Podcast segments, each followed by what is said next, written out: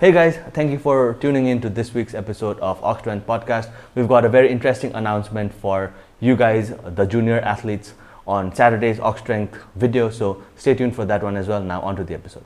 Hey guys, welcome to Octotrend Podcast episode number 21. And then in this video, we're going to be discussing about uh, the nationwide powerlifting meets, the good, the bad, the ugly, and everything in between.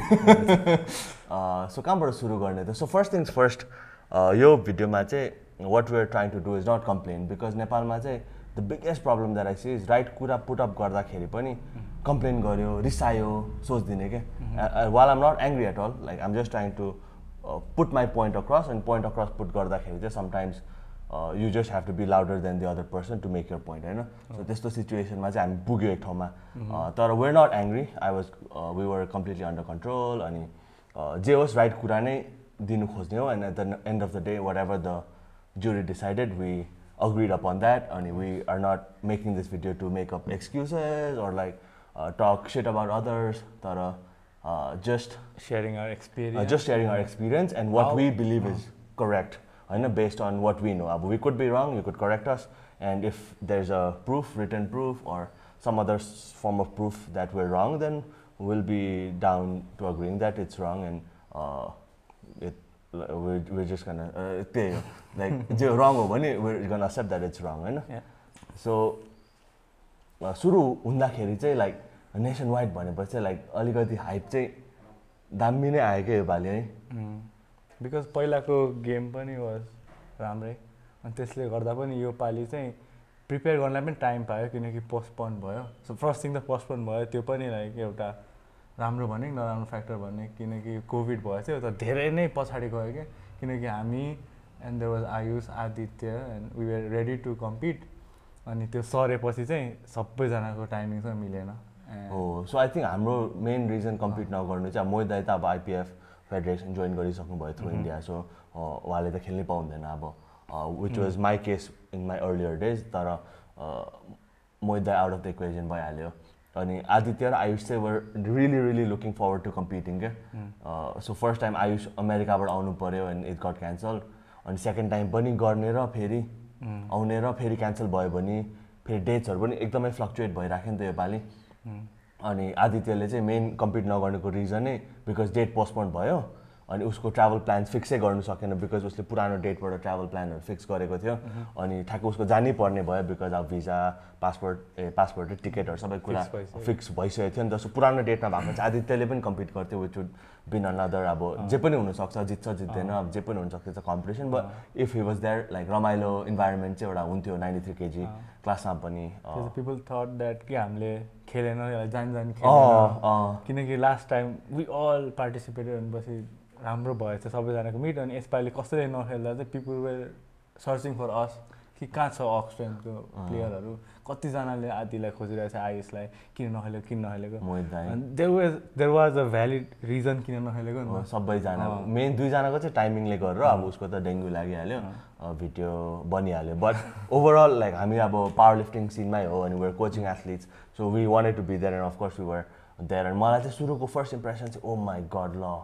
दामी नै भएछ क्या योपालि चाहिँ किनकि म फर्स्टमा वेइनको लागि ठ्याक्क छिरेँ अलिकति लाइक नाइन थर्टीतिर पुगेको थिएँ म छिर्दाखेरि कति धेरै मान्छे कि ओ माइगड म त सबै न्यू फेसेसहरू अनि कति धेरै देख्दाखेरि चाहिँ ल भयो थियो तब तपाईँले पनि आउनु भएको थियो म? आउँदाखेरि त ल कहाँ जाने? धेरै त्यस्तै भइरहेको मलाई पनि सुरुमा एकछिन बिकज पहिला पहिला त पावर लिफ्टिङ कम्पिटिसनमा सबैले सबैलाई नै चिनिरहेको हुन्थ्यो नेपाली पनि अब चिन्थ्यो होला तर कति हुन्थ्यो तपाईँले पहिला मैले फर्स्ट खेल्दा याद भएको लाइक दुईजना। यस्तो। लाइक त्यो त दुईजना। दुईजना। दुईवटा पावर दुईवटा पावर लिफ्टर अनि एउटा चाहिँ म थिएँ। द्याट्स द फर्स्ट कम्पिटिसन होइन तर अहिलेसम्म आउँदाखेरि चाहिँ बारबेन्डर्सहरूमा 50, thirty thirty forty fifty. Thirty forty fifty अनि हन्ड्रेड भयो लास्ट इयर नेपाली चाहिँ वान फिफ्टी भन्दा चाहिँ ओहो दामी नै भएछ। अनि मेरो फर्स्ट क्वेसन नै मैले बुद्धि जङ्दालाई सोधेँ कि दाइ योपालि कसरी गर्नुहुन्छ? कहिलेसम्म सघाउनुहुन्छ मिट? भने दाइले nine o'clock sharp start गर्ने योपालि चाहिँ जुरीहरू आफ्नो आफ्नो टेबलको एउटा छ वेट पनि आफ्नो आफ्नै छ बिकज पहिला यताउति बढो गर्नु पर्थ्यो योपालि त्यो सिचुएसन छैन। जजेसको सेट छ स्पटर लोडरको सेट छ सो एउटा एकअर्काको प्लेटफर्मसँग एउटा एउटा प्लेटफर्म इन्डिभिजुअल प्लेटफर्म हो भने त्यो भन्दाखेरि चाहिँ अलिकति ए ल हुँदो रहेछ जस्तो लाग्यो क्या मलाई। अनि त्यसपछि फेरि मिट स्टार्ट हुनुभन्दा अगाडि पनि लाइक यसपालि चाहिँ टाइमिङ राम्रो थियो क्या। टाइमिङ राम्रो थियो। नाइनमा भनेको थियो अराउन्ड नाइन थर्टीमा लाइक जुनियरहरूको वार्म स्टार्ट भयो। सो लाइक टेनमा स्टार्ट भयो क्या। लास्ट टाइम चाहिँ अगाडि लाइक के प्रोग्राम अनि पछि यो नेसनल एन्थम यस्तो यस्तो भएछ। बिचमा भएछ तर अर्लीमै भएर भाषणहरू अगाडि थियो। अनि त्यसले गर्दा एथलिटहरूलाई टाइम लाग्यो। धेरै लामो भयो यसपालि चाहिँ फर्स्टमै स्टार्ट भयो। हो सो त्यो एङ्गलबाट चाहिँ राम्रो फेरि योपालि introduction of lights for the first time होइन? स्विचवाला light which was a good thing अनि इक्विपमेन्ट पनि सबैजनाको लागि स्ट्यान्डर्ड थियो भन्नाले सबैले पावर बार क्यालिब्रेटेड प्लेट्स पनि so that was also a. Good thing of this meet तर अब हामीले चाहिँ स्टार्ट गरेपछि हाम्रो हामीलाई बिगेस्ट कन्सर्न भनेको चाहिँ एज टिम हाम्रो मिसलोडिङ चाहिँ अति धेरै भयो क्या। अब I don't know if how it was for other athletes I'm sure भयो होला बिकज हामीलाई मात्रै मिसलोड गर्दै त होइन। हामीलाई मात्रै जानी जानी मिसलोड त गर्दै होइन तर त्यहाँनिर चाहिँ कम्युनिकेसन ग्याप चाहिँ अति नै धेरै आई। डोन्ट नो अरूहरू पनि हेरिराख्नु भएकोहरूको भयो होला तर हामीले पनि नोटिस गर्यो लाइक चित्र एन्ड अल तपाईँको रबिन दाई, पुनम दिदी, पुनम दिदी। सो। रबिन दाईबाट स्टार्ट भयो आई थिङ्क फर्स्टमा हो। सो त्यहाँबाट चाहिँ फर्स्टमा स्टार्ट भयो। तर रबिन दाईको केसमा चाहिँ अब मैले सोचेँ कहिले काहीँ हुन्छ क्या कम्पिटिसनमा मेरो पनि भएछ क्या। चारवटा स्क्वाड मेरो मात्र। चारवटा स्क्वाड चारवटा स्क्वाड गर्नु रबिन दाईले चारवटा स्क्वाड गर्नु पऱ्यो तर त्यस्तो इफेक्ट चाहिँ गरेन पर्फर्मेन्समा because one eighty five last warmup थियो दाइको गरिसकेको थियो हामीले ब्याक स्टेजमा लास्ट वार्मअप अनि फेरि प्लेटफर्ममा नि एकचोटि लास्ट वार्मअप गर्नु पाएँ तर ओन्ली थिङ इज अब ब्याक टु ब्याक गर्नु पऱ्यो नि त। सो दाईले गर्यो सुखदेव दाईले गर्यो। अनि फेरि रबिन दाईले नै गर्नु पऱ्यो कि सो दाईलाई टाइम वेस्ट गर्नु मन थिएन। सो दाईले गरिदिइहाल्यो। Two hundred opening lift so त्यो एउटा सुरुमै कन्सर्न भयो। सो लोडिङमा चाहिँ योपालि अलिकति मोस्टली हामीले प्रब्लम फेस गरेको योपालि लोडिङबाट योपालि चाहिँ। सो मिसलोडहरू भयो। अन्त कस्तो भयो भन्दैन त मिसलोडको कस्तो भन्नाले? अलिकति। हामीले फर्स्टमा त लाइक किनकि ल चित्रको हुँदाखेरि चाहिँ म कामै थिएँ किनकि उसले जित्दैन थियो। तर उसलाई त उसको मनमा त आफ्नो पिआर त हान्नु थियो नि त। एज अ एथलिट गएर के भयो भने उसले मलाई म गएर बोल्नु चाहिँ गएन अगाडि। चित्रलाई नै पठाएँ। उसले के भन्यो भने मलाई so two hundred one hundred sixty five थियो कि सेकेन्ड अटेम्प्ट अनि थर्ड एटेम्प्ट चाहिँ ल वान सेभेन्टी गरौँ भनेर भनेको उसले गएर उठायो। यस्तो इजी के? अनि उस ल यो वान सेभेन्टी हो जस्तो भयो क्या? अनि भिडियोमा अनि काउन्ट गर्दाखेरि चाहिँ वान फिफ्टी फाइभ मात्रै क्या सो सेकेन्ड अटेम्प भन्दा थर्ड एटेम्पमा फाइभ केजी कम गरेर होइन अनि त्यसपछि उसले गएर भन्यो अनि दे लाइक ठिकै छ नि भाइ अब यस्तो लाइक बेजत हुन्छ नगरौँ यस्तो त्यस्तो भन्नुभयो? भन्नुभयो अरे म उसले चाहिँ मलाई भनेको अब त्यो हो कि हो कि होइन? थाहा छैन नगरौँ होइन? ल ठिक यहाँ तिम्रो वान सेभेन्टी नै हुन्छ भन्दा अब ल अरूले हेर्दा पो वान सेभेन्टी होला त। तर ऊ एथलिट वाइज त उसको लागि त्यो वान सेभेन्टी त उसलाई कति हान्न मन थियो होला? अनि उसले ब्याक स्टेजमा गरिदियो कि वान सेभेन्टी सो उसलाई चित्त चाहिँ बुझ्यो। चित्त बुझेछ वार्मअपमा चाहिँ उसले वार्मअप गर्ने ठाउँमा चाहिँ वान सेभेन्टी गरिदियो क्या? तर उसले त्यहीँ हान्न पायो त अझै कति राम्रो फिल हुन्थ्यो होला। तर मनमा त त्यहाँ भिडियोमा चाहिँ भन्दा वान सेभेन्टी भन्ला तर त्यहाँ त वान सेभेन्टी थिएन नि त सो अब मिसलोडको कुरा स्टार्ट गऱ्यो नि त। अग्लीबाटै स्टार्ट भयो भनौँ न त त्यसो भने। I think let's continue on this topic so Rabin दाईको चाहिँ आम नट चाहिँ फेरि मान्छेले कुरा गरे कि ए यसले जित्थ्यो भन्नु खोजेको हो भन्छ क्या। So that's not the case है। I'm gonna say it more ten times more but then Sukhdev दाई was a champion that day was clearly stronger he was clearly a better lifter on that day तर पनि हाम्रोमा चाहिँ misload चाहिँ भयो bar होइन? One hundred eighty five kgs त्यो फरक परेन। अब मेबी रबिन दाईलाई पऱ्यो होला। तर as an handler I felt like कि परेन। अनि वी आई थिङ्क स्क्वाडमा त्यसले गर्दाखेरि टु ट्वेन्टी फाइभ सक्थेँ भन्नु पाउँदैन हामीले। त्यो त्यो चाहिँ हामीले भन्नु पाउँदैन। तर मिसलोड चाहिँ भएको हो त्यहाँनिर। तर त्यसमा चाहिँ मैले अब फर्स्ट अटेम्प्ट हो। उनीहरू पनि नर्भस नै भइरहेछ। भन्दाखेरि चाहिँ अ, के भन्छ like I let it go अनि सेकेन्ड अटेम्प्टमा हामी गयो रबिन दाईकै टर्नमा के फेरि? रबिन दाईकै टर्नमा दाईले भाइ ल वेट हेरिदियो है योपालि मलाई भन्यो। अनि म त्यहाँ गएँ। वेट हेरेँ फेरि टु ट्वेन्टी लोड गरिरहेको थिएँ कि बारमा? सो सेकेन्ड टाइम पनि रबिन दाईकै केसमा मिस्टेक भयो क्या। मैले त्यो स्पटर एउटा थियो दाई नै थियो। अलिक हेर्दा अब सिनियरै थियो। अनि मैले दाई यो वेट रङ भयो। अनि उसले त मलाई कति हुनुपर्ने त? अरे। लाइक त्यहाँबाट चाहिँ लाइक अब ओ जस्ट नोज मी मलाई त एकदम यस्तो भयो नि रिस उठिहाल्छ क्या like I was on calm? Not necessary? Calm calmer calmer कामरै थिएँ म अनि त्यसपछि कति हुनुपर्ने त अरे अनि मैले भने दुई सय दस हो यो हाल्यो भने दुई सय बिस हुन्छ कसरी भयो भने? अनि कति हुनुपर्ने अरे मलाई के? अनि पहिलो हाल्नु टु पोइन्ट फाइभ हाल्नु ढक हाल्नु भनेको अन्त ऊ त लाइक हेल यसलाई त आउँछ क्या जस्तो भयो कि अब उसले मलाई मलाई चाहिँ के। लाग्छ भने फर्स्ट थिङ चाहिँ त्यो ढक छ नि। त्यसले चाहिँ मोर कन्फ्युजन क्रिएट गर्छ जस्तो लाग्छ कि बानी नभएसम्म कि? अब त्यो त बानी हुनु पऱ्यो नि त त्यो त किनकि लोडरहरूलाई चाहिँ सिकाउनु पऱ्यो। त्यो त बानी हुनु पऱ्यो नि त अब। पावर एक दुई एक वान पोइन्ट फाइभ केजीले पनि फरक पार्छ नि त। फरक पार्छ प्लस। अब if you're in that position एकजना के भन्छ त्यो स्टेजको ह्यान्डलरलाई त वेट थाहा हुनु पऱ्यो। मलाई त लिटरली यो वेट त ठक्क यसरी झलक्क देखियो भने पनि ठ्याक्क वेट आउँछ क्या? Because we've done it so many times अनि यो कलर हुनुको रिजन पनि त्यही हो। रेड भने ट्वेन्टी फाइभ ब्लू भने ट्वेन्टी त्यो कलर पनि डिफ्रेन्ट थियो क्या त्यहाँ। कस्तो? व्हाइटको कलर वा फाइभ तर अब त्यो त एकैछिनमा थाहा। पाइहाल्छ नि। तर मेन बिगर प्लेट्सहरू Bigger plates-हरूको चाहिँ उसले चारवटा प्लेट हालेर थियो मैले उसलाई भने राम्ररी अनि हि वाज लाइक अलिकति बडबड गर्दै थियो। तर हि वाज ओके कि अब ऊ रङै छ त। अब कसरी न्यू खोज्ने त? दस केजी धेरै त अनि त्यो त लाइक त्यो ढक पनि हालेको थियो दुई सय पच्चिस हुँदा त बस्थ्यो नि त। सो अब इफ अरूको केसमा भएको maybe ever have been misloaded तर अब हामीले एक्सपिरियन्स फेस गरिसक्यो नि त ब्याक टु ब्याक त्यहीँको त्यहीँ सो त्यो भएर चाहिँ त्यो त अर्ली हो नि त त्यो अगाडि नै के फेरि। सो हामीलाई चाहिँ एक्सपिरियन्स भएर चाहिँ हामीले गरेँ न त अब सेकेन्ड टाइममा तर चारवटा रातो भएको त I think I would notice. चारवटा रातो भएको चाहिँ नोटिस यस्तो हुलमा हुन्छ अनि त्यो ढ्यापढुप गएर हान्छ ठिकै लोड गऱ्यो होला सोच्छ नि त कम्पिटिसनमा त नर्मली त्यहाँदेखि चाहिँ अनि पछि चेक गर्न। थाल्यो नि सबैको वेट सबैको check गर्न रविन दाईको बेन्चमा पनि लाइक म नै गएर यो हाल्नु यो हाल्नु अनि यो हाल्नु भनिरहेको थियो क्या। किनकि बेन्चमा त सबभन्दा धेरै अफेक्ट गर्छ लाइक एक एक केजीले। सो आई थिङ्क त्यहाँबाट चाहिँ मिसलोड भयो अनि त्यसपछि चाहिँ हामीले सबै अटेम्पमा हामीले नै गएर वेट हाल्नु हेल्प गरिरहेको थियो। जस्तो रविन दाईको केसमा चाहिँ त्यो दुइटा केसेस हो सुरुकोले चाहिँ रङै गऱ्यो सेकेन्डमा चाहिँ रङ हुनु दिनुबाट हामीले बचायो भनौँ न हाम्रो इक्जाम्पलमा त्यसपछि I think the most heated conversation came when Poonam दिदी had to pull her third deadlift so normally के हुन्छ भने power लिफ्टिङमा in the ones that have competed अनि इन्टरनेसनली नोन फेडरेसनहरूमा चाहिँ ओपनर तपाईँको फेडरेसन अनुसार डिफ्रेन्ट हुन्छ क्या।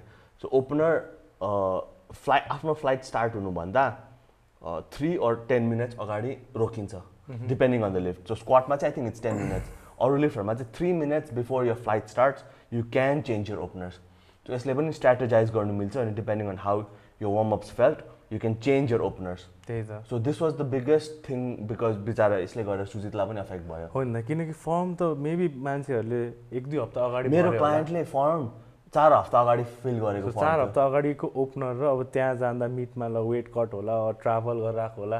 कहिले बिरामी भइदिएला। तिमीले। पनि फर्म फिल गरे तिमीले पनि मिस हान्नु सक्थ्यौ ब्रो त्यही त। तिमीले लाइक चार महिना अगाडि गरेको चार हप्ता अगाडि गरे। डेङ्गु लाग्नुभन्दा त्यही त। अगाडि तिमीले गरेको तिमीले नि ओपनर मिस गर्थ्यौ होला डेडलिफ्टमा टु फोर्टी फाइभ गयो। अनि अनि पछि त्यहाँ जाँदाखेरि के भयो? सुजितको केस अनि यो ओपनर चेन्ज गर्नको कुरा। किनकि पहिला पालि चाहिँ गर्नु दिएछ कि? पहिला पालि हामीले चाहिँ सबैले हन्ड्रेड राखेको थियो कि? Like bench hundred squat hundred deadlift hundred यसो सबैले हाम्रो अक्सनको सबैले ओपनरै हन्ड्रेड हन्ड्रेड राखेको थियो कि? अनि त्यति बेला चेन्ज गर्नु दिनुभएको थियो। यसपालि के भयो? त्यो ओपनर सिटमा हालिसक्यो। के के के के भन्यो? ल ठिक छ ओपनर चेन्ज गर्नु दिएन। तर सबभन्दा अफेक्ट सुजितलाई मेबी सुजितलाई? सुजितलाई पनि गर्यो। अनि मेरो क्लायन्ट ज्ञानेन्द्र दाईलाई पनि गर्यो नि। उसलाई थाहै थिएन पहिला अब उसले फर्म फिल गर्यो। तर ओपनर चेन्ज गर्दाखेरि also on the athlete's point of view पनि हल्का कुरा गरौँ न बिकज एज एन एथलिट पनि ओपनर चाहिँ यस्तो नम्बर हाल्नुपर्छ कि जुनले will register you to the meet so it's it shouldn't be a PR or it shouldn't be like a um big number अब पिआर टू सिक्सटी छ तिम्रो होइन डेडलिफ्टमा तिम्रो टू सिक्सटी नै डेडलिफ्ट ओपनर हुनु भएन so at least two thirty five भयो भने त लगभग उठाउनु सक्छ नि बिरामी नै भएन भने। तर अब बिरामी भयो अथवा लास्ट मिनट वेट रिलोड गर्दा फुड पोइजनिङ भयो अनि I I still want compete भन्यो भने त ओपनर चेन्ज गर्नु पाउनु पऱ्यो नि त। सो इमेजिन तिमी डेडलिफ्ट यस ओपनर सबै हालिसक्यो स्क्वाड गर्दाखेरि वेन पछि खायो फुड पोइजनिङ भयो। But you still want compete त्यो त्यो त भयो ओपनर कुरा अनि बिचमा त्यो चेन्ज गर्नु दिने बारेमा पनि भनिदिनु।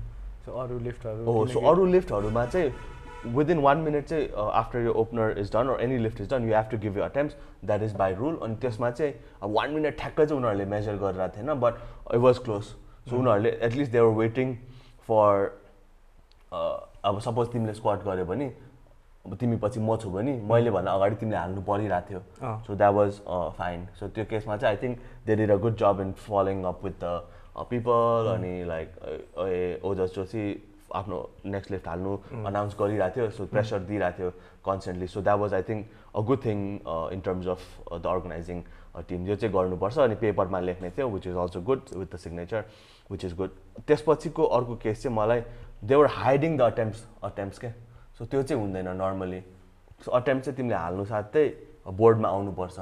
सो द्याट स्ट्राटेजाइज गर्नु पाउनु पऱ्यो नि त एथलिट्सले स्ट्राटेजी गेम हो नि like it's not like a secret treasure hunt टाइपको गेम होइन नि त? स्ट्राटेजी गेम हो so if you're in a stronger position मात्रै एडभान्टेज हुन्छ नि त? So that goes for both party अब if I'm a strong squatter म पछि नै जान्छु नि त। सो मैले अरूको लिफ्ट देखेँ भने मेरो स्ट्रेङ्थमा एडभान्टेज भयो वेयर एज बेन्च प्रेसमा म सुरुमै जान्छु अरूले मेरो देख्छ। सो यसलाई क्याचअप गर्न यति हुनुपर्छ। सो त्यो त डिसएडभान्टेज एडभान्टेजको कुरा होइन क्या? If you're strong you get an advantage it is a strength sport होइन? सो अटेम्प लुकाउनु चाहिँ अलिकति भएन।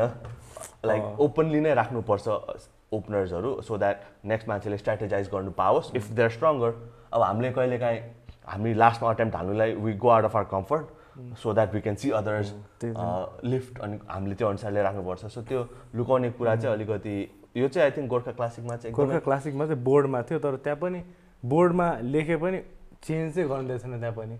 चेन्ज गर्नु दिएको थिएन चाहिँ डेडलिफ्ट दिइरहेको थियो। कम टु द्याट तर ओपनर हालेपछि second attempt third attempt squat र बेन्च प्रेसमा चेन्ज गर्नु पाउँदैन। सो ओपनर चाहिँ चेन्ज गर्नु पायो। Ten minutes or three minutes before the flight start change गर्नु पायो। डेड लिफ्टको ओपनर चाहिँ थ्री मिनट्स टेन मिनट्स होइन। Five lifters before you you can change dead लिफ्टको ओपनर चाहिँ बुझ्यो? बुझ्दैछौ? तपाईँहरूले पनि बुझ्दै हुनुहुन्छ। लाइक स्क्वाड र बेन्चको त्यो भयो। डेड लिफ्टको चाहिँ अब फ्लाइटमा बिसजना थियो अस्ति नै अब सुखदेव दाई र रविन दाईको फ्लाइटमा बिसजना थियो। सो ओपनर फर्स्टले गरिसकोस् सेकेन्डले गरिसकोस् थर्डले फोर्थले फिफ्थले सिक्सले सेभेन्थले एथले गरिसक्दा पनि रविन दाईको स्टिल चेन्जेस ओपनर पन्ध्रजना गएसम्म पनि चेन्ज गर्न चौधजना भनौँ न। चौधजना। पन्ध्रजनाको बार लोड भएको लाइक पाँचजनाको बार लोड भएको हुनु भएन। सो यो पनि स्ट्राटेजी हो। लास्ट मिनटमा गएर ठक्क चेन्ज गरिदियो नि। उसको टाइम सक्यो तर हामीले ठुलो ओपनर पायो। त्यसपछि रविन दाई पछाडि जान्छ। पछाडि जान्छ अनि सुखदेव दाई अगाडि जानुपर्छ।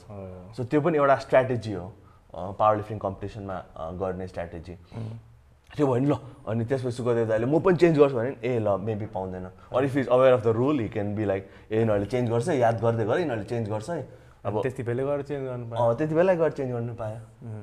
अथवा ब्लफ हान्ने पनि भयो जे गरे नि भयो क्या।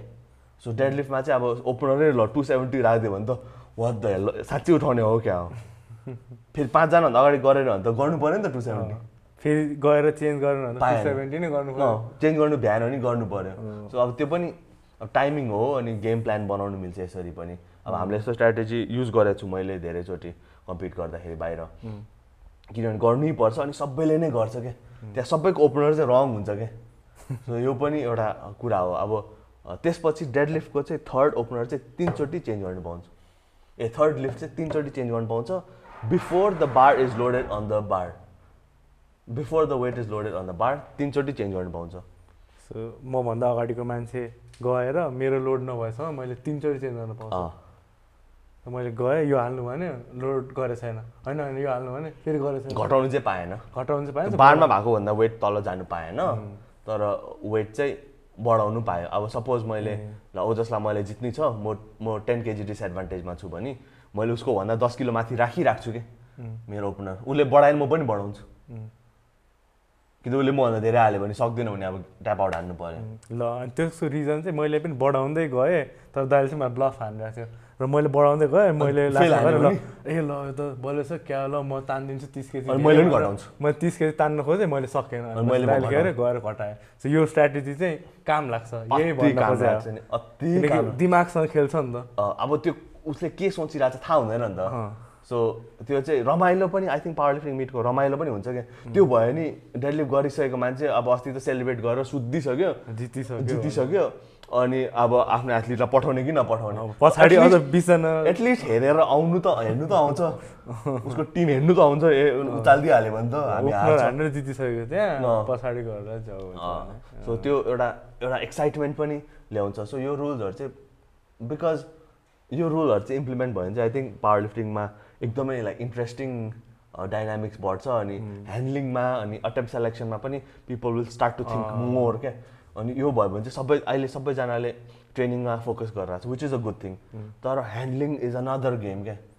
Handling learning the rules is another game मैले त सबै कुरा थाहा छ बिकज मैले आइपिएफ रेफ्री पनि हो म. I don't like said out बाहिरतिर तर मेरो यहाँ सर्टिफिकेट झुन्डिरहेको छ लाइक आइपिएफ रेफ्री पनि हो अनि यो रुल्सहरू सबै पढ्नुपर्छ अनि अब अलाउ गर्ने नगर्ने कहिले चेन्ज गर्नु पाउँछ अनि आफ्नै गेम प्लानमा पनि अ, के भन्छ इम्प्लिमेन्ट गर्नु पाउँछ कि यो कुराहरू भयो भने चाहिँ। सो अटेम्प सेलेक्सनमा चाहिँ त्यो भयो। अनि हाम्रो केसमा चाहिँ के भयो भने पुनम दिदीको केसमा आउनु त।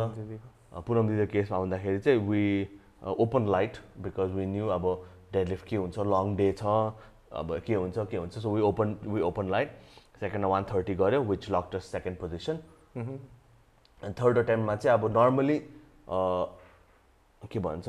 यो बेलासम्म एक्ज्याक्टली थाहा थिएन अटेम्प चेन्ज गर्नु पाउँछ कि पाउँदैन भनेर मलाई यो बेलासम्म चाहिँ हामीलाई थाहा थिएन अटेम्प चेन्ज गर्नु पाउँछ पाउँदैन थर्ड लिफ्टमा बिकज गोर्खा क्लासिकमा पनि दिएको थियो पहिला मोइदालाई पनि दिएको थियो सबैलाई दिएको हो पहिला होइन? पहिलाको कम्पिटिसनमा दिएको थियो तर पहिला पनि लुकाउनु चाहिँ लुकाएको थियो वेटहरू तर दिनु चाहिँ दिएको थियो लास्ट अटेम्प चेन्ज गर्न। अनि मोहित दाईको केसमा पनि हामीले फोर थ्री हन्ड्रेडै लोड फोर्थ अटेम्प्टै अलाउ गरेको थियो त्यो बेला त सो फोर्थ अटेम्प्टको अब छोडिदियो योपालि कसले पाएन सो इट्स फाइन तर पुनम दिदी केसमा चाहिँ हामीले अनि ज्योति थियो उसको कम्पेरिटर पुनम दिदीको कम्पेरिटर अनि she was on the lead ten kgs लिडमा थियो। अनि हामीले चाहिँ के गर्नु खोज्यो भने अब थर्ड अटेम्प सेकेन्ड अटेम्प्ट हाल्यो। थर्ड अटेम्प्ट अब हाल्नुलाई उसको थर्ड अटेम्प्ट हेर्नु पाएन। So we just put like one forty five one forty six भनेर हामीले यतिकै राखेको थियो just because we thought we could do it होइन?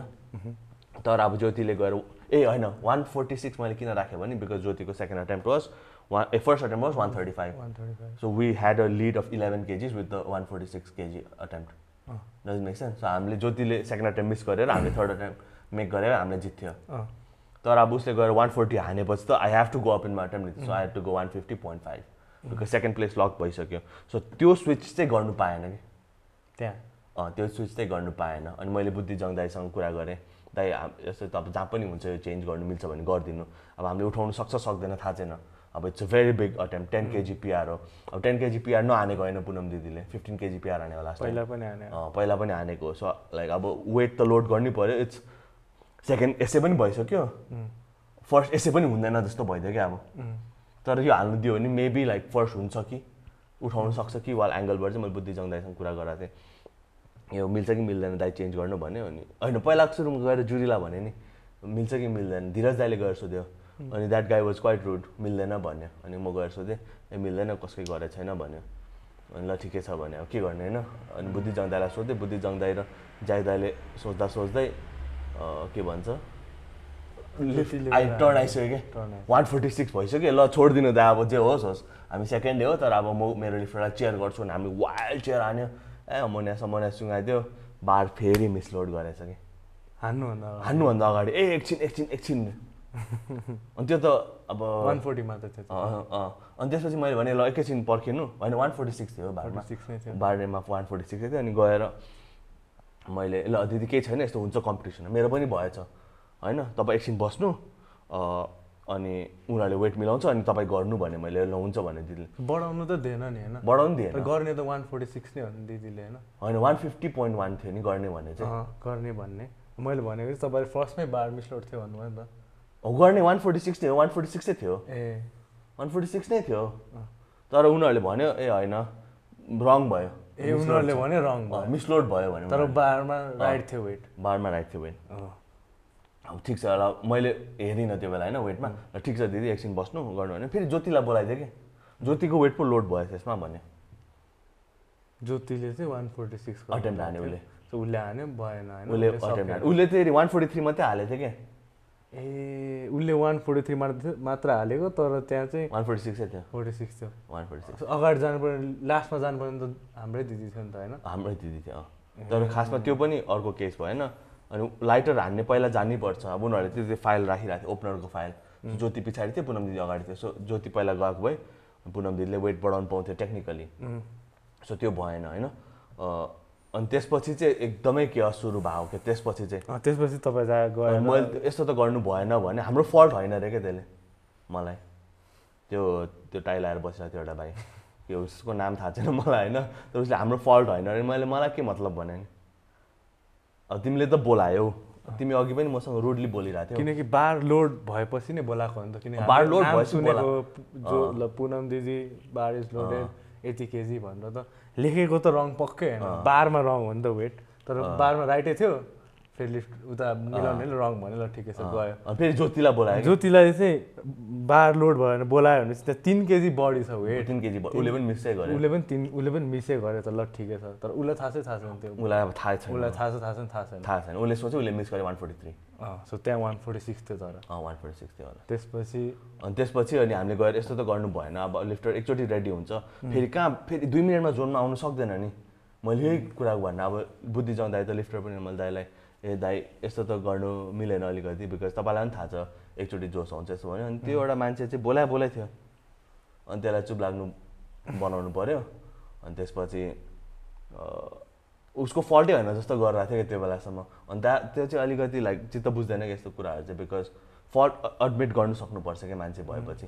होइन मिस्टेक हुन्छ। हुन्छ। मिस्टेक हुन्छ। तर अब फेरि धेरै नै चोटि भयो कि अब गाडीदेखि नै भइरहेको थियो नि त। सो त्यो भएर चाहिँ अलिकति अनि आफ्नो पोइन्ट अक्रस गर्दाखेरि चाहिँ के सोच्नु गयो भने कम्पेरिटर्सहरूले हामी चाहिँ कचकचे भयो। हामी जित्नु पर्ने तर हामी हार्यो। अनि ज्योतिलाई मैले गएर ज्योतिसँग कुरा गरेँ। ज्योतिको बोयफ्रेन्डसँग मैले कुरा गरेँ। लाइक ए तपाईँहरूसँग चाहिँ हामी लाइक रिसाएको होइन। तपाईँहरू you guys are champions you won the competition within these rules होइन? यो रुल्समा तपाईँहरूले जित्यो सो कङ्ग्रेचुलेसन्स तपाईँहरू यस्तो नराम्रो नमान्नु होला। हामी तपाईँसँग अगेन्स्टमा केही पनि छैन। इट्स जस्ट द्याट अर्गनाइजिङ टिमबाट चाहिँ यस्तो भयो हामीलाई। अँ, हामीले चेन्ज गर्नु पाएन वाट एभर सो त्यो अनि देवर लाइक ए होइन ठिकै छ ठिकै छ। अब हामी त्यस्तो माइन्ड गर्दैनौँ भन्यो so that that was fine त्यो कुरा त्यही नै सक्यो। अनि ज्योति वाज द विनर तर अँ, त्यहाँ भएको प्रब्लम चाहिँ खासमा त्यति नै मात्रै हो अनि मान्छेहरूले अब धेरैजनाले आफ्नो आफ्नो ओपिनियन राख्दाखेरि चाहिँ अब मैले अब just trying to explain to them कि वाट्स ह्यापनिङ किन चाहिँ यस्तो भइरहेछ भनेर कुरा मात्रै भइरहेको हो त्यहाँनिर मोस्टली अनि त्यो त्यतिमै सक्यो अब वान हामी सेकेन्ड भइ नै सक्यो अनि वान फिफ्टी लोड गर्नु पाएन सो विडि अब उनीहरूले चाहिँ आएर गरिदियो नराम्रो हुन्छ लाइक अब त्यो राम्रो नराम्रो त हामीलाई मतलब भएन नि वेयर देयर टु विन अनि गएको हो नि हान्नुलाई हान्नु पनि गएको त हो। गएको त हो हान्नु त गएको हो। अनि त्यसपछि थर्ड अटेम्प्ट हामीले लिएन बिकज त्यो पर्पज चाहिँ भएन क्या त्यो लिफ्टमा त्यति बेला नै maybe one fifty one load गर्दा बे गर्थ्यो होला कि ल नउठेकै भए पनि। होइन चान्स त पाउँथ्यो आनन्दले सुत्नु त सक्थ्यो अब। अब अब के भयो भने ल त्यो उठ्थ्यो कि उठ्दैन पनि थाहा भएन। अनि लाइक मजा आएन। मजा चाहिँ आएन। अब ज्योतिले मेबी जित्थ्यो होला बिकज वान फिफ्टी हाम्रोलाई पनि अलिकति हान्नु नै सक्छ भन्ने ग्यारेन्टी हाम्रोलाई पनि रिचै थियो डेफिनेटली रिच लाइक अब ह्या स्योर उठ्छ है हामीले जित्थ्यो भनेर त्यो त। हिँड्नु मिल्दैन त्यसरी त लाइक उसले सुरुदेखि नै राम्रो गरे स्क्वाड पनि दामी बेन्च पनि दामी सबै गरेर जितेकै हो। तर त्यो एउटा त्यो पार्टमा चाहिँ अलिक नरमाइलो भयो त्यहाँनिर। त्यसपछि फेरि सीमाको टर्न आयो।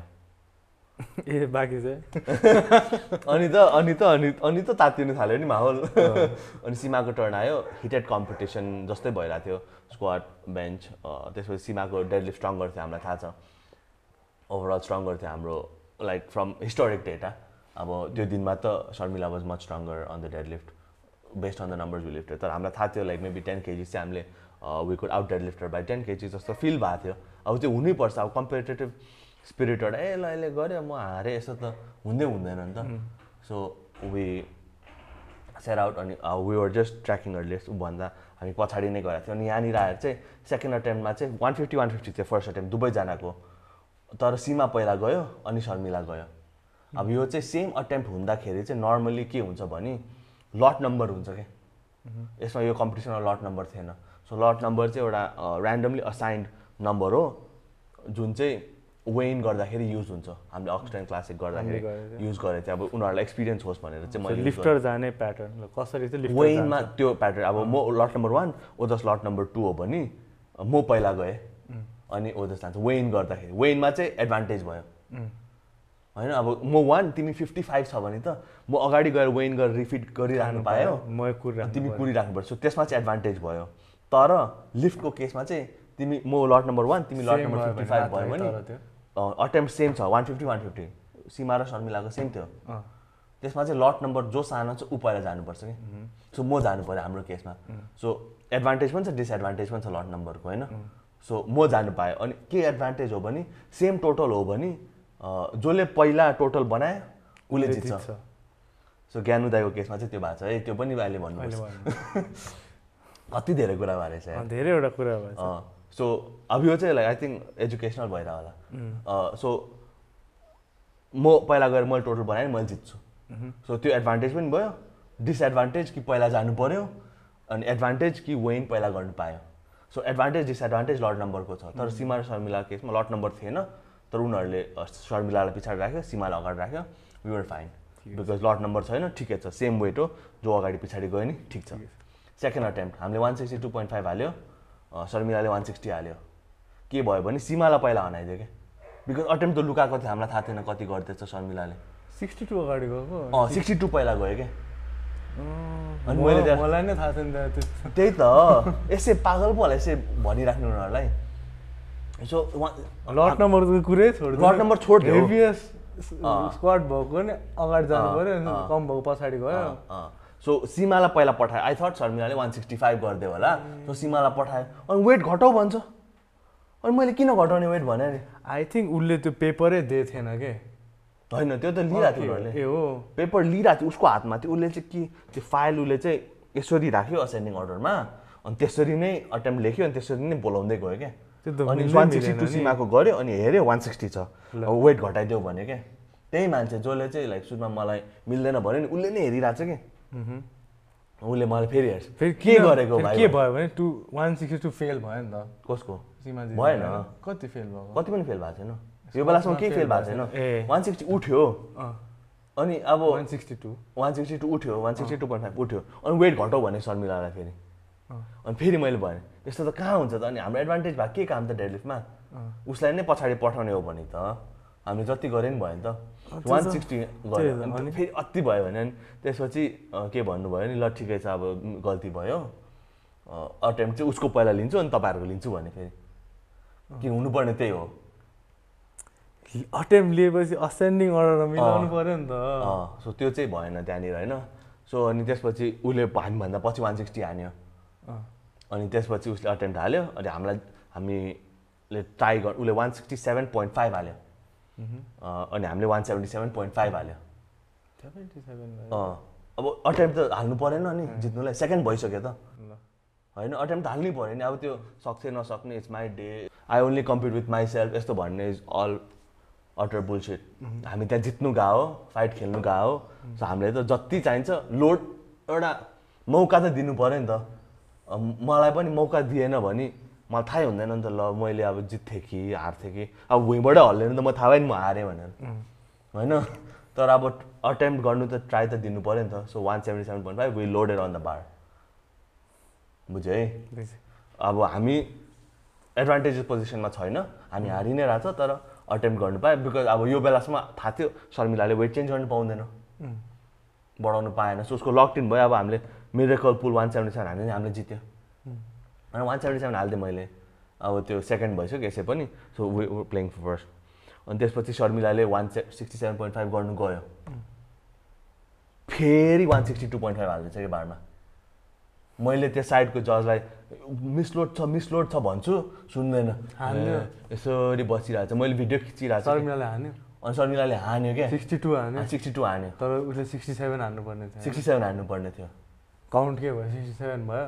भएन। अब त्यो सिक्सटी टू उसले हान्यो होइन उसले सिक्सटी टू हानिसकेपछि अनि मैले भनिरहेको छु मिसलोड छ बार कमन किन गराएर रोक? भिडियो छ। अँ, भिडियो छ मैले भनिरहेको छु। फेरि हान्यो। अनि त्यो मान्छेले टाउको मात्र आइसक्यो अब। साइड गएको मान्छे। टाउको मात्र आइसक्यो के गर्ने? अनि त्यसपछि अनि मैले भने यस्तो त हुँदैन। कसरी हुन्छ? अनि शर्मिला आयो she was in a good mood. ए त्यसो भने तपाईँ पनि पाँच किलो कम हान्नु आफूले हाने भन्दा भन्यो। अनि हामीले त अनि त्यस्तो मिल्दैन। तर हामीलाई एडभान्टेजै हुन्थ्यो क्या त्यस्तो त मिल्दैन कोही न। किनभने जे गरेछ पाँच किलो कम हान्नु अनि हुन्छ अरे। उसले चाहिँ सोच्यो उसले इजिली जितिसक्यो। वान सेभेन्टी टू मात्रै हुन्छ पाँच किलो अनि फेरि जुरीहरूले हुन्छ भन्यो। अनि वान सेभेन्टी टू गर्नु भन्दाखेरि शर्मिलाले फेरि अब उसलाई डाउट डर लाग्यो नि त। ए हार्यो क्या भनेर उठाइदिन्छ नि त अनि वान सेभेन्टी टू त maybe. More likely then seventy seven seven seven भन्दा मोर लाइकली अनि उसले भन्नु थाल्यो ए होइन। अब मेरो टर्न हाने अब उसले हान्छ भने। अनि फेरि म हान्छु। ए फेरि उसलाई फोर्थ हान्नु फोर्थ उसको काउन्ट। भएन उसको त्यो। उसको काउन्ट भयो तर हामीले हान्नु नि फेरि उसले हान्छ अरे क्या अनि त्यो त फेरि भएन नि त। त्यो त आफै रुल त्यही त आफै रुल त्यहाँनिर एकछिन क्यास भयो। अनि मैले भने हाम्रो सुरुदेखि नै रबिन दाईदेखि नै यस्तो भइरहेछ। सो मिसलोड भयो भने मिसलोड हानेको मान्छेले फेरि वेट हान्नुपर्छ based on your rule because तपाईँले अघि त्यही रुल बनायो and she can't change the third time based on your rule मैले त्यो भने। यतिमा त अब त्यहाँ सयजनाले मलाई हेरिरहेको छ टाइसनले कसलाई पिट्छ भनेर। तर मैले मैले त्यही मात्रै भनिरहेको क्या भन्नु चाहिँ। तपाईँले बनाएको रुल रबिन दाईको पनि बिहान हामीले रिअटेम्प गरे हो। उसलाई पनि रिअटेम्प गर्नु लगाउनु। रेस्ट दिनु। जति रेस्ट दिनु टेन मिनट्स दिनु तर हेभियर पछाडि नै जानुपर्छ। त्यो चाहिँ मेरो भनाइ थियो। अनि त्यसपछि ए कति यताउति भयो एकछिन आधी घन्टा जस्तो पन्ध्र बिस मिनटै यताउति अलमल समल भयो। अनि त्यसपछि अनि त्यसपछि शर्मिलाले अब सोच्यो होला धेरै कुरा सोचेन अभियसली उसले स्योर सक्दैन जस्तो होला उसले ल त्यो ठिक छ ल म वान सिक्सटी सेभेन हानिदिन्छु भने उसले हान्यो। हामीले हान्यो हामीले सकेन। End of story sixty seven हान्यो। उसले सिक्स सेभेन हान्यो फेरि आएर हान्यो। हान्यो हामीले सकेन एन्ड अफ स्टोरी अगेन शर्मिलासँग म गएर कुरा गरेँ हेर तपाईँसँग म हामी गरे होइन। Because you're competitors you're competitors you're you're to win where you're to win होइन it's the same thing the problem is it with the organiser कि यस्तो भइरहेछ सो हामीले चाहिँ यो गरेको। अब उसलाई त नयाँ केस भयो नि त शर्मिलालाई त। उसको त फर्स्ट टाइम मिसलोड भयो। मेरो त यो बेलासम्म दसवटा मिसलोड भइसक्यो होला क्या? होइन? मेरोलाई दसवटा मिसलोड भइसक्यो यहाँ बेलासम्म। सो म त अब अर्कै जोनमा छु शर्मिला अर्कै जोनमा छ। सो शर्मिलाले उसँग वार स्टार्ट गर्यो यिनीहरू हारेर यस्तो भन्यो। हामीलाई केही पनि थिएन क्या हामी त स्ट्रङलाई स्ट्रङ नै भन्छ क्या। Exactly exactly if you can win go and win हो क्या तर अब यति धेरै मिसलोड भयो यति धेरै मिसलोड भयो कि कमन गाइस के गरेँ? अनि लास्टमा फेरि के भयो भने शर्मिलाले डेडली उठाइदियो फालिदियो। ओ। फालिदियो कि उसले? अनि मैले दाईलाई गएर भने दाई वाइट लाइट पायो। फालेको काउन्ट हुँदैन कम्पिटिसनमा होइन? तर म केही पनि भन्दिनँ बिकज आफ सेट इनफ टुडे म हाँसेँ। धेरै नै भइसकेको छ धेरै नै क्या। भइसक्यो थाकिसक्यो। मान्छेहरूलाई के के नै भयो सोचिसकेको हामी चाहिँ के भन्नु खोज्छ भने यस्तो प्लिज नगरिदिनु। यस्तो प्लिज नगरिदिनु। हामीलाई अनफेयर भइरहेछ। हामीलाई होइन सबैलाई। सबैलाई अनफेयर भइरहेछ। शर्मिलाले फालिदियो।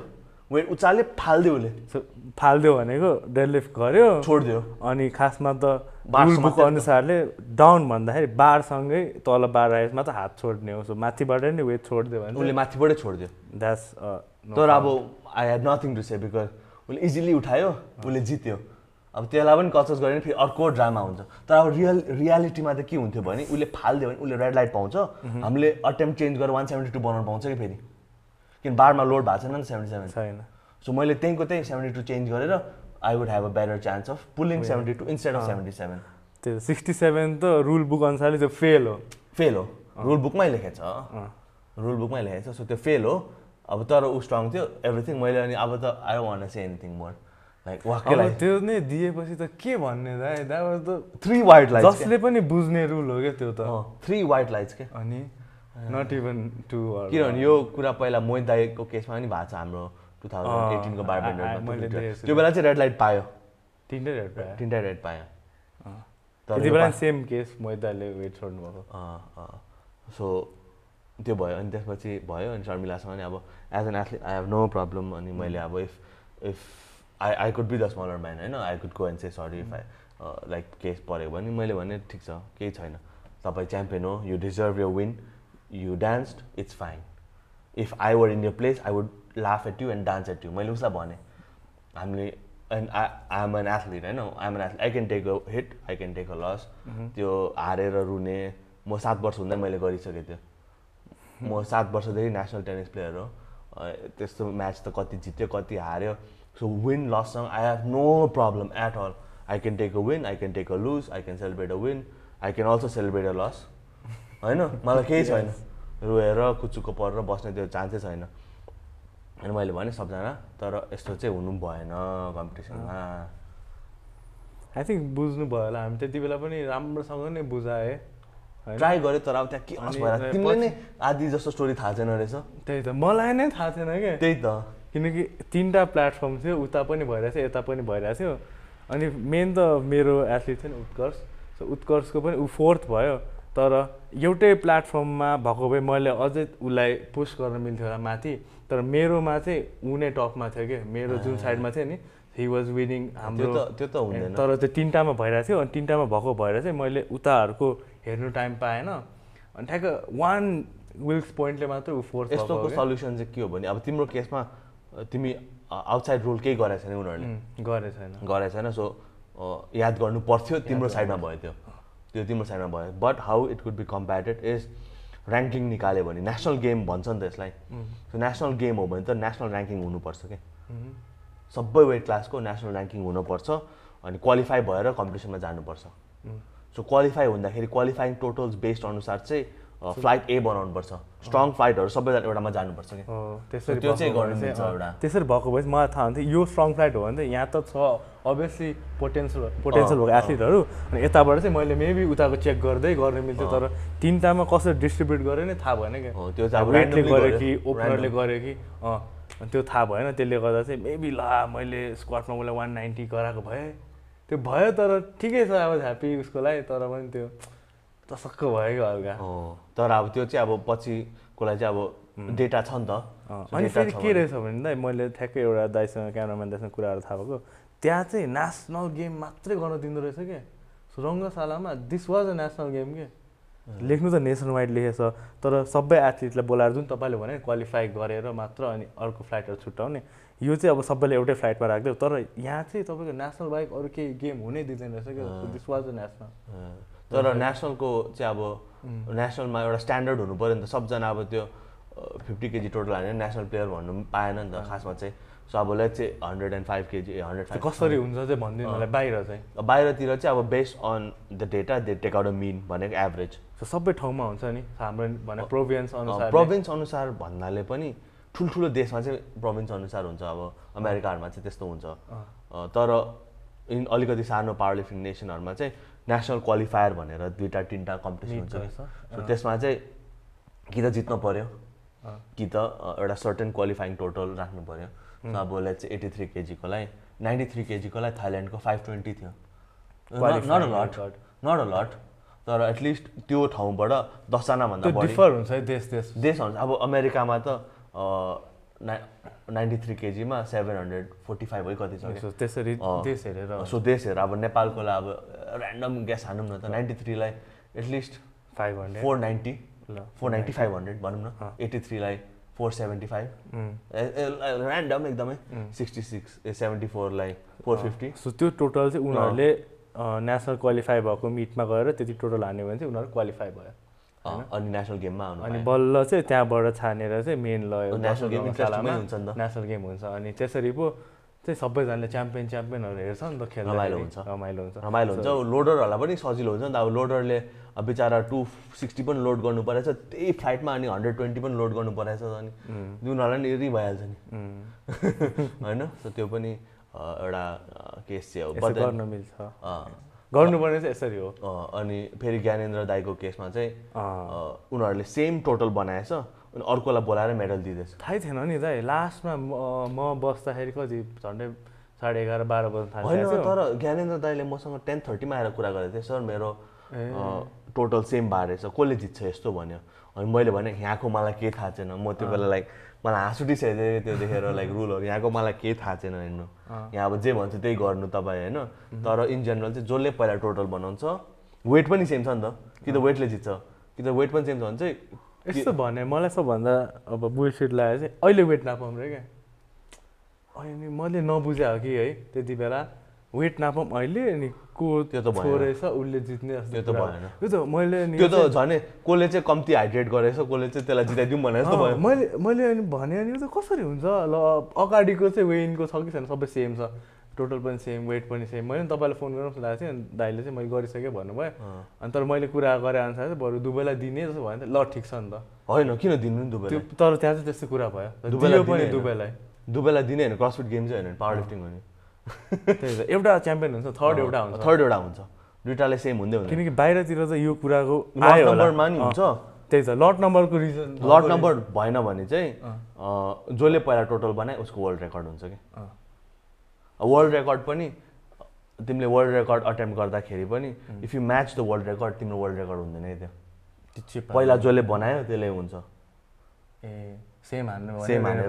World record tie world record 0.5 हुँदैन धेरै तिम्रो पनि वर्ल्ड। रेकर्ड मेरो पनि वर्ल्ड रेकर्ड हुँदैन। कि त धेरै हान्नु पर्यो कि त पहिला उनीहरूले थाहा हुनु पऱ्यो ए थर्ड आउँदैछ अटेम्प चेन्ज गर्नु देऊ भन्यो भने थर्ड एलिसमा होला नि। भनेपछि सबभन्दा पहिला जसले कति टोटल बनायो उसको उसको जित्यो अँ किनकि पछाडि जानलाई त टाइम थियो नि त अनि अर्को कुन थियो अर्को त्यो चिपको कुरा के मान्छेहरूले त्यहाँ कम्पिटिसनमा fifty six kg fifty four केजीहरू गरेर चाहिँ यो चाहिँ के हुन्छ भने इट्स ओन्ली अलाउड वेन अब नेसनल गेम हो भने नेसनल रेकर्ड अटेम्प्टको लागि मात्रै चिप युज गर्नु पाउँछ। सुखदेव दाईले युज गरेको थियो चिप मलाई याद छ वान फोर्टी वान तर त्यो नेसनल रेकर्ड भएको that would be the national record for sixty six kg होइन? तर होइन होइन। आयुषले वान फोर्टी फाइभ गरेन लास्ट इयर फोर्टी फाइभ गरे अब। सो खासमा त्यो चिप पनि युज गर्नु पाउनु नहुने हो। तर अब सुखदेव दाईलाई पोइन्ट आउट गरे होइन मैले। सबैले गरिरहेको थियो। मलाई चाहिँ उहाँको चाहिँ याद छ because I was watching his lift तर अब वान हन्ड्रेड गर्नेले पनि हन्ड्रेड एन्ड वानहरू हालिरहेको थियो हन्ड्रेड एन्ड थ्री हालिरहेको थियो बिचराहरूले। मैले यादै गरेको थिएँ। एउटा खोजी पोइन्ट फाइभ पोइन्ट टू फाइभहरू ल्याउँदै क्यालकुलेटरमा दिँदै गरेर मैले त्यस्तो यादै गरेको थिएँ दाइ अनि एउटा मान्छेले ठ्याक्क मैले कुरा गरेर चाहिँ अनि कति गऱ्यो भने फिफ्टी सेभेन गर्नु लाग्छ अनि फिफ्टी सेभेनलाई एट बनाइदियो अरे क्या। एट अनि गर्नु थियो। अँ म चाहिँ one hundred fifty eight kg squat गरेँ। सो यो चिपहरू चाहिँ जुरीमा हुन्छ क्या? जो त्यहाँ बसेर बोलिरहेको थियो नि माइकमा उनीहरूसँग हुन्छ यो चिप अनि जब नेसनल रेकर्ड अटेम्प गर्नु लाग्यो भने चाहिँ मैले उनीहरूलाई त्यो वेट टिपाएपछि उनीहरूलाई गएर रिक्वेस्ट गर्नुपर्छ ए मैले उनीहरूले नेसनल रेकर्ड गर्नु लाएको छ दिने कि नदिने चिप तर दिन्छ। बढाउनु त पाँचै केजी बढाउन पाउँछ दसै केजी बढाउनु पाउँछ। तर। तर अब तपाईँको तिन सय छ मलाई म पनि मेबी ल तिन सय पाँच त सक्दैन तर म ठ्याक्क रेकर्डमा त लिनुलाई तिन सय एक गर्छु भन्नु तर। नेसनल रेकर्ड अब दस वर्ष अगाडिको नेसनल रेकर्ड तिन सय पाँच छ भने तिन सय एक पाउँदैन ए त्यो त पाएन रेकर्ड त। रेकर्ड हो नि त अँ, सो अब So, 306 गर्नु पर्यो। सपोज स्क्वाडमा मेरो रेकर्ड छ two forty five point two forty five. ए नेसनल म- मेरो आफ्नै इक्जाम्पल म थाइल्यान्डमा कम्पिट गर्दाखेरि national record three thirty seven point five थियो नाइन्टी थ्री केजीको एज अ जुनियरमा अँ सो मैले अटेम्प्ट हाल्दाखेरि मैले three forty five point five हालेँ। बिकज ए two two two. Two thirty seven point five थियो। तर अब मैले टू थर्टी फाइभ गरेँ हो टू थर्टी सिक्स गर्नु पाउँदैन कि। टू थर्टी एट पायो। थर्टी नाइन फोर्टी पायो। फोर्टी वान फोर्टी टू सबै पायो। तर नेसनल रेकर्ड भन्दा चाहिँ हायर हुनुपर्छ। सो दुईजनाले रेकर्ड लिन पाउँदैन त्यो दुईजना पनि रेकर्ड लिन पाउँदैन। अनि चिप युज गर्दाखेरि चाहिँ it's always one step up up um, so त्यो त्यो पनि लाइक सबैले युज सबैले दिइरहेको। अब त्यो बहिनी फिफ्टी फाइभ जित्ने बहिनीले वान ट्वेन्टी नाइन गरेको थियो होइन? ए। One twenty nine point five तर अब आई थिङ्क उसले नेसनल रेकर्ड थियो सो उसको चाहिँ भयो। त्यस्तै कति गरेको थियो उसले। अनि तर मैले देखिरहेको थिएँ one forty five one forty सिक्सहरू गरिरहेको थियो। सो त्यो दुःख पनि भएन स्पटर्सहरूलाई उम्, अनि ज्युरीबाट पास हुनुपर्छ रेकर्ड लिफ्टहरू चाहिँ। अनि रेकर्ड लिफ्टहरू भएपछि केही न केही चेक गर्नुपर्छ।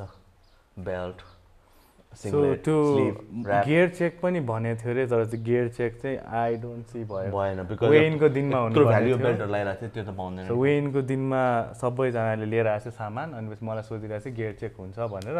अनि यसो हेर्दाखेरि त कसैले गरेर जस्तो देखेन। सो गियर चेक पनि भएन। तर गियर चेक अब नेपालमा चाहिँ अलिकति गाह्रै हुन्छ बिकज सबले लाइक त्यो जिम भ्याल्यु बेल्टहरू लगाउँछ नि त। त्यो भ्याल्यु बेल्टहरू चाहिँ अलिकति अनि अर्को अर्को मेन कुरा मलाई धेरै कुरा- याद आयो बेल्ट भन्यो ल बेल्टहरू त छुट्दै इक्विपमेन्टहरू छोडिदिउँ होइन? कम्पिट गर्न आइरहेछ मान्छेहरू सबैसँग सबै कुरा हुँदैन।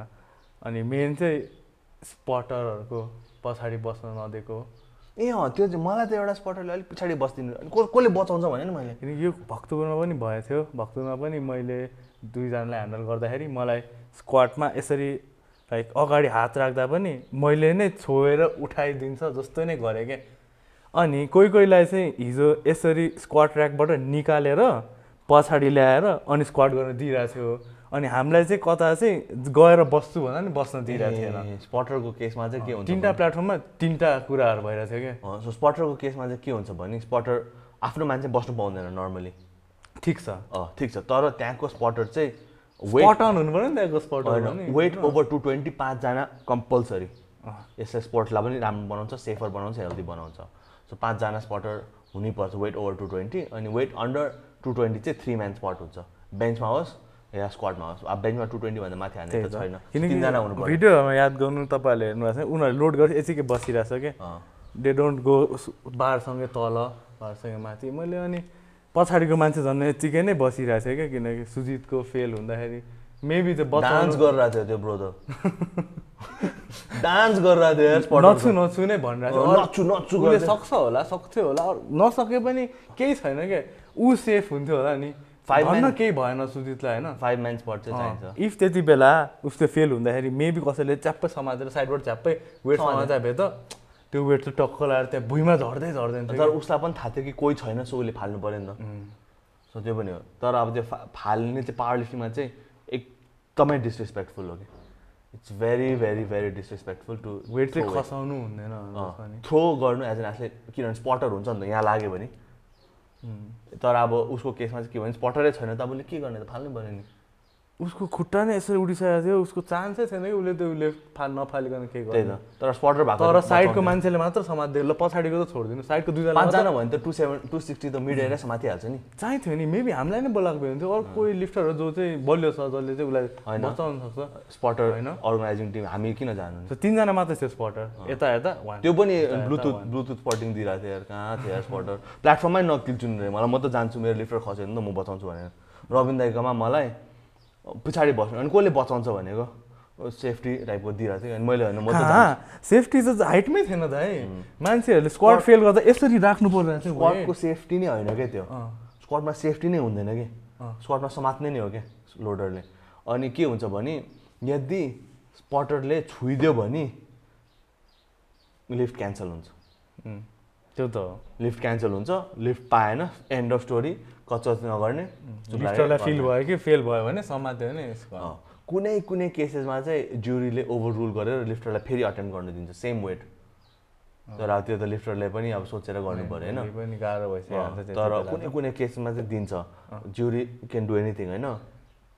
त्यो भयो।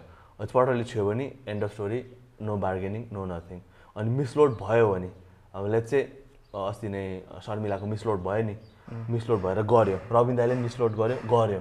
त्यो काउन्ट हुन्छ। तिम्रो नेसनल रेकर्ड लिफ्टै होस्।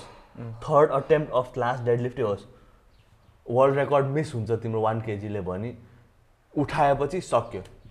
It's the athlete fault it's the handlers fault फेरि। वर्ल्ड रेकर्ड थियो तर त्यहाँ लेखेको चाहिँ वर्ल्ड रेकर्ड थिएन तर मिसलोड भयो। वर्ल्ड रेकर्डै लोड गर्नुपर्ने तर मिसलोड भयो। एक साइडमा एउटा फाइभ केजी हाल्दैन उठाइदियो भने सक्यो। जति वेट उचाल्यो त्यति नै पाउँछ। त्यो कचच गर्नु पाउने होइन? त्यहाँ ले बढी लेखेको छ भने त्यहाँ मिसलोड भने त्यही मिसलोडै काउन्ट मिसलोडै काउन्ट हुन्छ।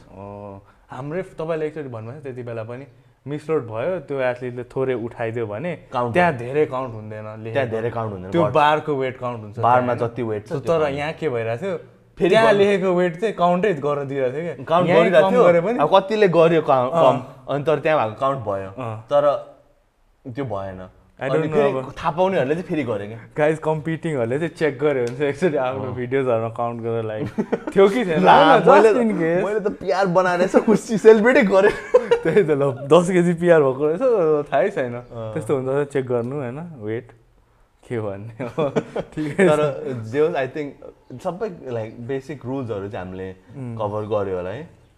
अरू त ठिकै थियो अब हाम्रो कतिजना छ सातजनाकोमा सात- मात्रै हामीले। फेस गरेको प्रब्लम हो अब अरूहरूको अब अरू गुनासो होला तर हामीले चाहिँ के भन्नु खोजेको again we're not complaining without the competition the athletes are nobody होइन without the athletes as coaches we are nobody so competition हुनुपर्छ राम्रो हुँदैछ अनि हुनु जानुपर्छ तर when we're saying or arguing हामी हारेर आर्ग्यु गरेको होइन हामीले यस्तो भनेर आर्ग्यु गरेको होइन कि राइट कुरा नै हामीले पुट फरवर्ड गरेको मात्रै हो। स्पोर्टलाई नै राम्रो बनाऊँ भनेर नि हामीले तर। हामीलाई अब फेरि अब भिडियोहरू चाहिँ तिमीहरूलाई यति थाहा छ तिमीहरू पनि फेडरेसनमा बस्छ भन्छ हामी बस्दैनौँ फेडरेसनमा होइन?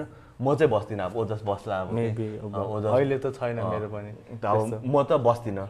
म नेपालमा कम्पिट नगर्ने one of the bigger reasons पनि is because I don't know what's gonna happen होइन? लाइक के हो? रुलै थाहा छैन पहिला सुरु। सो मलाई त I want everything to be perfect so म कम्पिट गर्दिनँ। अब इफ एन एथलिट थिङ्स यस्तो के हो चाहिँ पाइदियो भने तिमी पनि कम्पिट नगर ब्रो। होइन? बिस्तारै इफ यु क्यान ब्रिङ होइन? राम्रो फेडरेसनहरू होइन? तर कम्पिट गरेपछि चाहिँ अब we have to accept to the rules हामीले लास्टमा एक्सेप्ट गऱ्यो होइन? लास्ट टाइम पनि हामीलाई we had some problems before that also we had some problems other people had some problems we are adapting with the rules ठाउँको ठाउँ अब complain गर्ने ठाउँमा गर्ने तर त्यस्तो चाहिँ होइन। लाइक नराम्रो चाहिँ गरे होइन तर अब there are some things that need a lot of work so yeah I think with this we come to the end of the podcast we discussed the good the bad the ugly everything in between. And yeah, overall, I think you guys uh, did a fantastic job, like the athletes. Uh, congratulations to all, the winners. मलाई like एकदमै राम्रो लाग्यो योपालि एथलिटहरू देखेर सुखदेव दाई त like next लेभलै गऱ्यो योपालि like It's like next it level. was really really impressive होइन वाट हि पुट आउट अनि the consistent lifter that he is, consistent right? Lifter that is like म त भन्छु नि नेपालमा तिनवटा मात्रै राम्रो पावर लिफ्टर छ म। मोहित दाई सुखदेव दाई स्याड I agree. होइन लाइक मलाई चाहिँ त्यस्तो लाग्छ because we been doing it from like quite म सबसे पहिला स्टार्ट गरेँ सुखदेव दाई दुइटा कमपछि अनि मोहित दाई त्यसपछि जे हामीले चाहिँ लाइक गरिरहेको छ अब इट डजन्ट म्याटर कसले कति टोटल गर्यो कसले कति उचाल्यो पर्टिकुलर लिफ्टमा तर एउटा माइन्डसेट जुन गरेछ नि पावर लिफ्टिङमा चाहिँ every step of the way लगिदिएर गएछ अनि दाइले लास्टमा पर्फर्मेन्स देख्यो अब दाइ र मेरो पनि lot lots of differences obviously दुवैजना एउटा इन्डिभिजुअल भएपछि we both have our individual opinions तर एज अ लिफ्टर चाहिँ एकदमै राम्रो लिफ्टर आएको थियो Every every meet he is like progressing. Progressing अनि विनिङ अनि. आफ्नो वेट क्याट आफ्नो वेट क्याटेगरी माथिको माथिको माथिको माथि योपालि त दाइले I think sub- he's he has the biggest total. यो कम्पिटिसनको यो competition को is like biggest six- squat 66 ए बिगेस्ट स्क्वाड होइन सेकेन्ड बिगेस्ट स्क्वाड अनि biggest deadlift biggest deadlift. almost the biggest bench, third biggest bench, and he's just weighing 66 kgs. So that's quite quite an impressive task. अनि अब त्यो भन्दैमा अरू लिफ्टर्सहरू नराम्रो भने होइन मैले सुजित पनि इज अ फ्यान्टास्टिक लिफ्टर भर्खरै अप अप एन्ड कमिङै भन्छु म त सुजितलाई हेर्दाखेरि Mm. Is got a lot of talent अलिकति टेक्निकलिटीमा चाहिँ फोकस गर्नुपर्छ ब्रोले अलिकति Mm. तर fantastic lifter strong squat strong bench squat strong deadlift strong guy overall eighty three केजीमा चाहिँ कसले जित्यो योपालि Biggest. Vikesh. So I think he He- is he did. massive squad. Mm, 227 squad. Big squad for 83 kilo guy होइन अनि it like सबैजना राम्रो newer थियो, newer almost guys 600, coming in almost 600 or Robin 600 that did a is fantastic job अनि केटीहरूको साइडमा पनि uh, Sharmila was I was impressed by juniors तर यसपालि know. मलाई चाहिँ जुनियर्स? चाहिँ अब मैले किन मैसँग कम्पेयर गर्छु नि त ए अब दाइले त पहिलादेखि खेलिरहेको। जुनियर्सहरू चाहिँ अब वाइल्ड इम्प्रेसिभ छ भने अब इम्प्रेसिभ छ इन देयर ओन राइट तर मैले चाहिँ अब जुनियर्स कम्पेयर गर्दाखेरि आफ्नै जुनियरको बेलासँग मैले कम्पेयर गर्छु। अनि त्यो गर्दाखेरि चाहिँ अब के म त जुनियर भएको पाँच छ वर्ष पहिला तपाईँको जुनियर टोटल भनिदिनु मैले कति ट्वेन्टी वान हुँदा सिक्स हन्ड्रेड गरेको थिएँ एटी थ्रीमा सिक्स हन्ड्रेड एटी थ्री पनि लाइक त्यो पनि एटी थ्री पनि वेन बेलुका थियो होइन ब्रो। अनि म त हामी कहाँ भेटनामिज खानु गएको थियो भेटनामिज खाएर ए पानी सानी खाएर वेन गरे ब्रो मेहनत गर्नु तर त्यही हो। लाइक जुनियर्स पनि अब I am impressed not by the total or the performance but by the amount of people. That game in like junior क्याटेगोरीले नै मिट लाइक त्यो गर्दै लाइक लाइक पचासजना जुनियर भनेको लाइक यति नै हो भने थाहा छैन लाइक अलमोस्ट फिफ्टी भन्ने सुने लाइक यति धेरै जुनियर लिफ्टर छ भन्दाखेरि चाहिँ मलाई त्यो चाहिँ एकदमै नै इम्प्रेसिभ लाग्यो। अनि केटीहरूको साइड अफ थिङ्समा चाहिँ मलाई ज्योति त इम्प्रेसिभ छ in in own right and she was overall but then I was more impress by Sharmila. Because मैले उसलाई लास्ट इयर पनि देखेँ हो नेसन वाइडमा सी केम फोर्थ होइन? अनि त्यसपछि गोर्खा क्लासिकमा वेयर सी वान अनि त्यसपछि अस्तिको एउटा कम्पिटिसन अनि यो। त्यसमा चाहिँ we could see the evolution as a lifter के?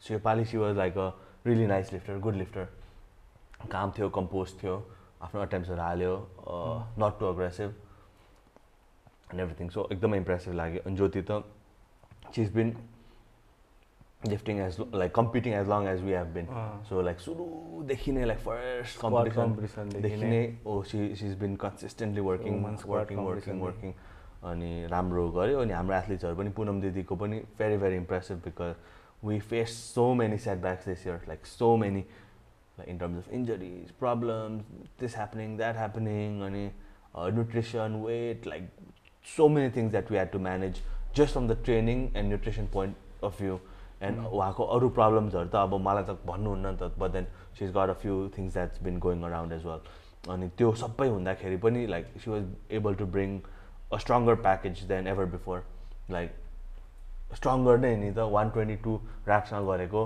Mm. अनि one twenty five in sleeve bench close to the seventy KG mark होइन अनि deadlift one thirty relatively easily. So overall package चाहिँ एकदमै स्ट्रङ ल्याउनु भएको अनि सीमा पनि वर्किङ होल इयर लाइक सीमाको चाहिँ like never giving up strategy like mindset छ क्या। She's she's not one so far last year nation वाइडमा फर्स्टसँग टाई भएर बडी वेटमा हारेको हो नि त। त्यही त। होइन? सो बडी वेटमा हारेको हो। अनि त्यसपछि nation वाइडमा we place second against Sharmila अनि यो पालि पनि place second. And she still like होइन वेयर हियर टु विन अब हामीले we're doing our best so never give up mentality चाहिँ छ. And I am proud of all all the athletes मेरो अन्डरमा जो काम गर्नुभयो। ज्ञानेन्द्र दाई पनि he came all the way from Dhangadhi so that's the far west and is a trainer he's been coaching दिनभरि अनि मसँग कोचिङ लिइराख्नु भएको छ। अनि त्यहाँबाट ट्राभल गऱ्यो अनि place third so that's another win in in itself like big नम्बर्सले मात्रै विन हुँदैन but little things that you do across the स्पेक्ट्रमले चाहिँ I think winner for themself and for me चाहिँ त्यसरी पनि देख्छु मैले चाहिँ एज अ विनर अब अरूको चाहिँ अब अरू एथलिट्सको त नम्बर्स देख्यो ओहो इम्प्रुभ भएछ भनेर विनर भयो। तर अब आफ्नो एथलिटहरू चाहिँ कसरी वाट देव बिन थ्रु अनि वाट देव डुइङ त्यो एङ्गलबाट हेर्दाखेरि चाहिँ they're all winners to me. तिम्रो के छ? मेरो एथलिटहरू कतिजना दुईजना थियो। मैले like one on one coaching गराएको। जेनिस जेनिस चाहिँ मसँग अलि लामो भइसक्यो। उसले ट्रेनिङ गरेर मेबी दुइटा तिन दुइटा फुल फुल टुवेल्भ विक्सको ब्लगहरू तिनटै गऱ्यो जस्तो अनि उसको यो मिटको लागि चाहिँ we switch to low bar अनि पछि डेडलिफ्टमा नि वेन्ट अलिकति वाइडर अनि पछि बेन्चमा त हामीले लास्ट यहाँ गर्दा उता बम आउटै भयो थियो। अनि त्यो सानो सानो कुराहरूमा काम गऱ्यो। अनि यो पालि चाहिँ विन्यू किनकि सेभेन्टी फोर के केजिसमा छ जित्दैन। लेस गो फर आफ्नो पिआर सो स्क्वाटमा पनि उसको मेबी ट्वेन्टी केजी जस्तै पिआर थियो लाइक अलराउन्डरमा उसको अब यो बम आउट नगर्ने हो भने फिफ्टी केजी जति पिआर थियो कि सो यो टुवेल्भ विक्सको मिड प्रेपमा अनि उत्कर्ष चाहिँ नयाँ हो मसित गर्न थालेको एज अन्डर ट्वेन्टी वानमा गरेको। उसको चाहिँ के थियो भने जिममा त्यो भार छ नि सो फिफ्टिन केजीमा त थियो प्लेट पनि रबरको। अनि मलाई चाहिँ उसलाई चाहिँ म भनिरहेको थिएँ मिड स्ट्यान्डर्ड फरक हुन्छ भनेर। मैले पहिल्यैदेखि नै उसलाई भनिरहेको थिएँ कि। सो अनि उसको फेरि ठ्याक्कै लास्टको अगाडि उस ऊ चाहिँ क्या त्यो छ क्या म मैले मेरो यङ्गर सेल्फ देख्छु कि उसकोमा चाहिँ त्यो कोचलाई सोधिरहने ला फेल भयो भने ला दाइ फेल भयो भने यति धेरै लेख्ने अनि भोइस मेसेज पठाउने दाइ कल गर्न मिल्छ आज फेल भयो। अनि त्यो अनि क्या मलाई पनि त्यस्तै हुन्थ्यो कि फेल भयो भने छिटो दाइ दाइ फेल भयो के गर्ने बढाउने घटाउने अनि त्यस्तो त्यस्तो अनि ऊ चाहिँ अलिक इन्टरेक्टिभ मेसेज गर्ने आलु दाइ भनेर मेसेज गरेर कुरा गरेर नि अनि उसको ठ्याक्क लास्टको लास्टको पिकको लास्ट विकमा ज्वरो आयो थियो क्या मेन इम्पोर्टेन्ट बेन्च र डेलिफ्ट डे उसले मिस गर्नु पऱ्यो क्या। सो त्यसले गर्दा चाहिँ उसको अटेम्प सेलेक्सनहरू हामीले चेन्जहरू गर्नु पऱ्यो। अनि अलिकति उसलाई त्यो डर थियो नि त किनकि उसले कम्पिटिसनमा जुन ट्रेनिङमा गर्नुपर्ने थियो त्यो सिधै त्यहाँ गएर गर्नु पऱ्यो। तर I think he perform very well like म ह्याप्पी छु लाइक दुईजनाको लागि नै के? कि अन्डर पर्फर्म कसैले गरेन कि लाइक ओभर नै पर्फर्म मेरो पनि अन्डर त कसैले कसैले गरेन गरेन कि ब्याड मिट थिएन ह्याप्पी मिट थियो। आइएम ह्याप्पी सबैजनाको लागि कम्पिटिङ एथलिट मेरो एथलिट सबैजनालाई And yes, त्यति भन्दै I think we come to the end of the podcast. Uh, so we have a very exciting announcement uh, coming on our Saturday vlog as well, especially for the junior lifters. So stay tuned for that one as well. And until next time, Peace. be strong.